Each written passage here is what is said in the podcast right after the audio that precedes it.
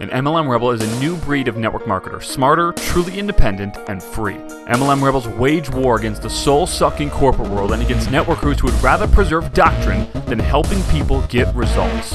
MLM Rebels recognize when the world changes and changes with it. MLM Rebels don't believe in duplicating things that no longer work and would rather work without a safety net than within the confines of one. MLM Rebels are only involved in opportunities that give everyone an equal playing field instead of a top-heavy one. We don't care about the sacred cows of MLM, we don't care about the industry, and we do not care about the way it's always been done. We care about people following their gut. We care about people being able to quit their jobs now. We care about people being with their family instead of their boss every day.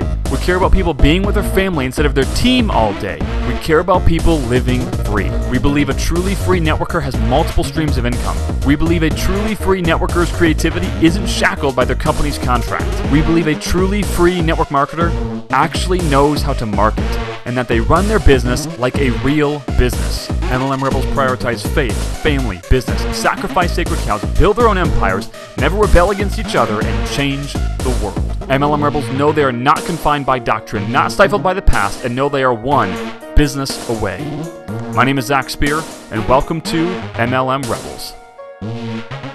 Hey, what's going on, guys? Zach here. I hope you're having an awesome day. I want to spend a few minutes with you guys, talk to you about some sales training or some closing training that I'm actually going to be talking with my internal or my own salespeople about. And I honestly want to practice. And so I'm going to be sharing this with you guys, kind of like, as a practice run, as it were. So anyway, I've been reflecting on this quite a bit, and I want to talk to my own salespeople about this, because my closers are really amazing people, and that's what I love about them so much. Now, they are super good at creating strong connection. Like, nobody talks to the closers that we have. We have three closers. And one of the reasons that I have been we brought on lots before. We've had hundreds of affiliates at any one time closing for us. We've cycled through three sales organizations that have placed lots of closers for us, and really all of that has culminated and sifted down into these three closers, and they're just good people. Number one, they understand our company deeply. They really understand it. Number two, they really understand me and Ashley and our hearts, and they understand what we're trying to do and how we're trying to help the world, and what we do with our money. They understand these things. They understand who we are and our heartbeat. And number three, they're just good people. I like working with them. All people can be difficult at any time, right? And I feel like salespeople, the personality of a salesperson it can be very hard to deal with, honestly, especially a good one. And these three have just good souls, good personalities. I like being with them. I like working with them. They're not emotionally unstable. They're not all over the place like most high-end closers are. They're just solid people. And so because of those things, I'm willing to, everyone has slumps. They've all had slumps. I'm willing to go through their slumps with less pressure on them than I would with someone who I'd be willing to churn and burn, if that makes sense. And I've never been willing to churn and burn anybody, by the way. That's just not my personality or Ashley's. But you get the point, right? So anyway, I just want to give you pictures to who they are. And so one of the things that, because of that type of personality, they're a little reluctant to really turn the dial up on urgency and scarcity, which in some ways is really good. It's one of the reasons I love them. And it's one of the reasons that the people that they enroll into our company really love them as well. But I've noticed instances over the last, handful of months where they've had some deals that should have been pushed across the line that weren't. And when I really dig into them, I can see that it's the fact that they're trying to they're not trying to be pushy. And so they're trying to play a longer game, but it's backfiring, because there's a great quote in sales that's true. It's time kills deals, right? And the time is killing some of their deals. So I want to talk about urgency and scarcity, but doing it from a way that isn't slimy, because I'm not a very good I'll be honest with you guys. I'm not that smooth of a closer. Okay, I'm not that smooth. Like if someone brings up an objection, I'm not really that smooth at dodging and bobbing and weaving and then pressuring somebody into making a close. That's not who I am. And that's not who they are either. But I'm really good at closing. And these guys, when they're on fire, they're really good at closing. And they're doing well right now, just, which is great. But what I am good at is creating urgency, is creating scarcity, but I do it not in a slimy way. And they do it not in a slimy way. I just want to help them understand what they do well when they do well and that kind of a thing. So the first thing is the two reasons there's only two reasons someone will purchase. It's one, they're in extreme pain, they're in enough pain to make a change, and they believe that whatever you're offering is the thing that can get them out of their pain. That's why someone buys. Okay, so when someone's pushing off on you, when they're giving you any objection whatsoever as to why they're not joining your team or buying your product, it's because either their pain isn't high enough or they don't believe that what you have can solve it. It's one of those two things always. So the very two baseline foundational pieces of all of this urgency and scarcity thing is you need to gather enough intel or build enough rapport, as some people say, and you're not generating pain, you're uncovering it, okay? You're uncovering the pain. And this is what you have to get really, really good at in network marketing or in any sort of sales. You get really, really good at uncovering someone's true desires and asking questions over and over again. And I will say that all of our closers are actually really good at this. Okay, they're really, really good at asking questions, getting to know somebody. They're not rushing through this process, and I suggest you don't either. The second thing is adding value, right? And I think most people rush to adding value before they uncover pain. All right, so I think you got to be careful of that. But you got to add value. You have to have proper presentations built out so that you're communicating your company, your service, your product really, really well. And then finally is, you obviously have to be able to communicate like this is what you need. Okay, like based on what you've told me and you have enough rapport and relationship built, you can say this is what you need. You can say it confidently, right? So we have pain and value. Now, one of the things that a lot of salespeople do, closers do, is they let the client dictate the customer journey, which is the worst thing in the world to do. The customer can't lead themselves into your opportunity, into your product, into your service, because if they could, they would have already done so. So you can't let them lead themselves, okay? You can't say, that's just not how it works, okay? They're going to lead themselves astray. They're going to have a problem. So instead, this is where we start creating some of that urgency. Well, we actually already started it with the pain exploration process. But what we're good at is creating an environment where all of the doors are shut and there's only one way out. And when you can create that environment for them and there's only one way out, that is creating urgency in a cool way that is not, it doesn't feel slimy, it doesn't feel weird, it doesn't feel like, oh, I got to talk to my wife. Well, you say something dumb like, well, do you talk to your wife whenever you make a decision like going out to eat?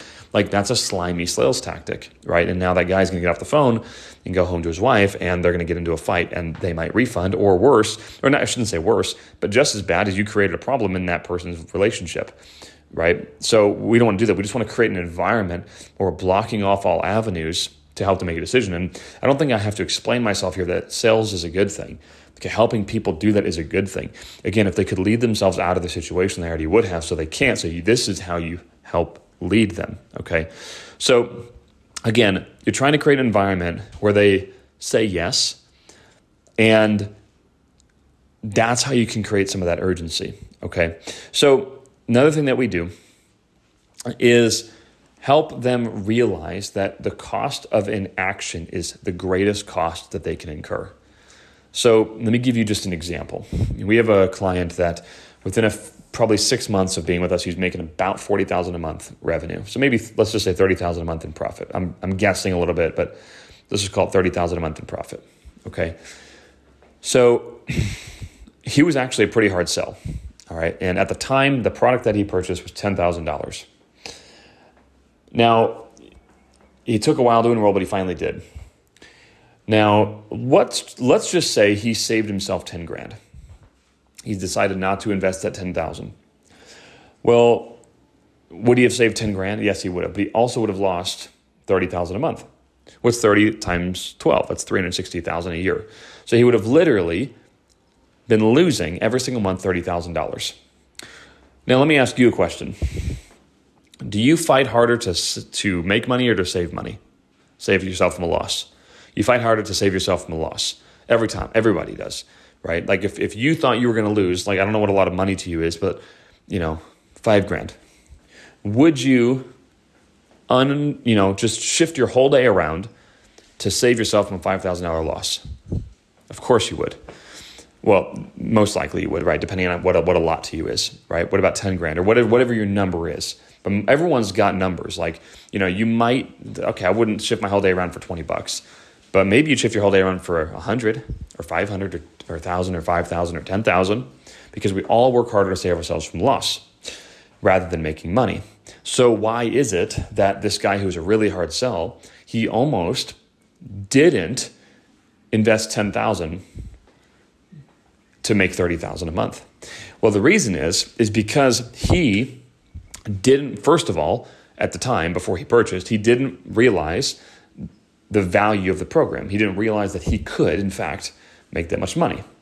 So we had to communicate that to him, right? Within proper terms. But we had to communicate that to him. There had to be enough pain for him to make that change. Okay, so once he believes it, the final thing is for him to realize, man, for every day that you don't start moving forward, that's what is that? 3 times 30, that's $1,000 a day lost. You're losing $1,000 a day. Every day you're not making 30 grand a month. You're losing $1,000 profit per day. What would you overturn in your life to save $1,000 per day loss?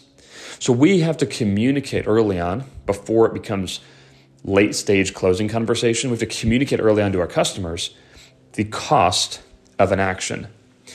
The way I've read this recently that makes really good sense is the problem with human experience is that we don't feel the pain of the things we don't experience. So we're going to help people experience the pain now. And again, you're leading them, you're helping them, you're serving them. See, if we can help somebody, or if someone can help me, let's turn this around so that it doesn't sound as weird. If someone can help me add another $100,000 a month to my income, and I don't do it, do you realize that by not doing this, the couple tweaks that they're advising me to do, I'm losing $100,000 a month? Like, what would I do? What would I overturn in my life to save myself from a $100,000 a month loss?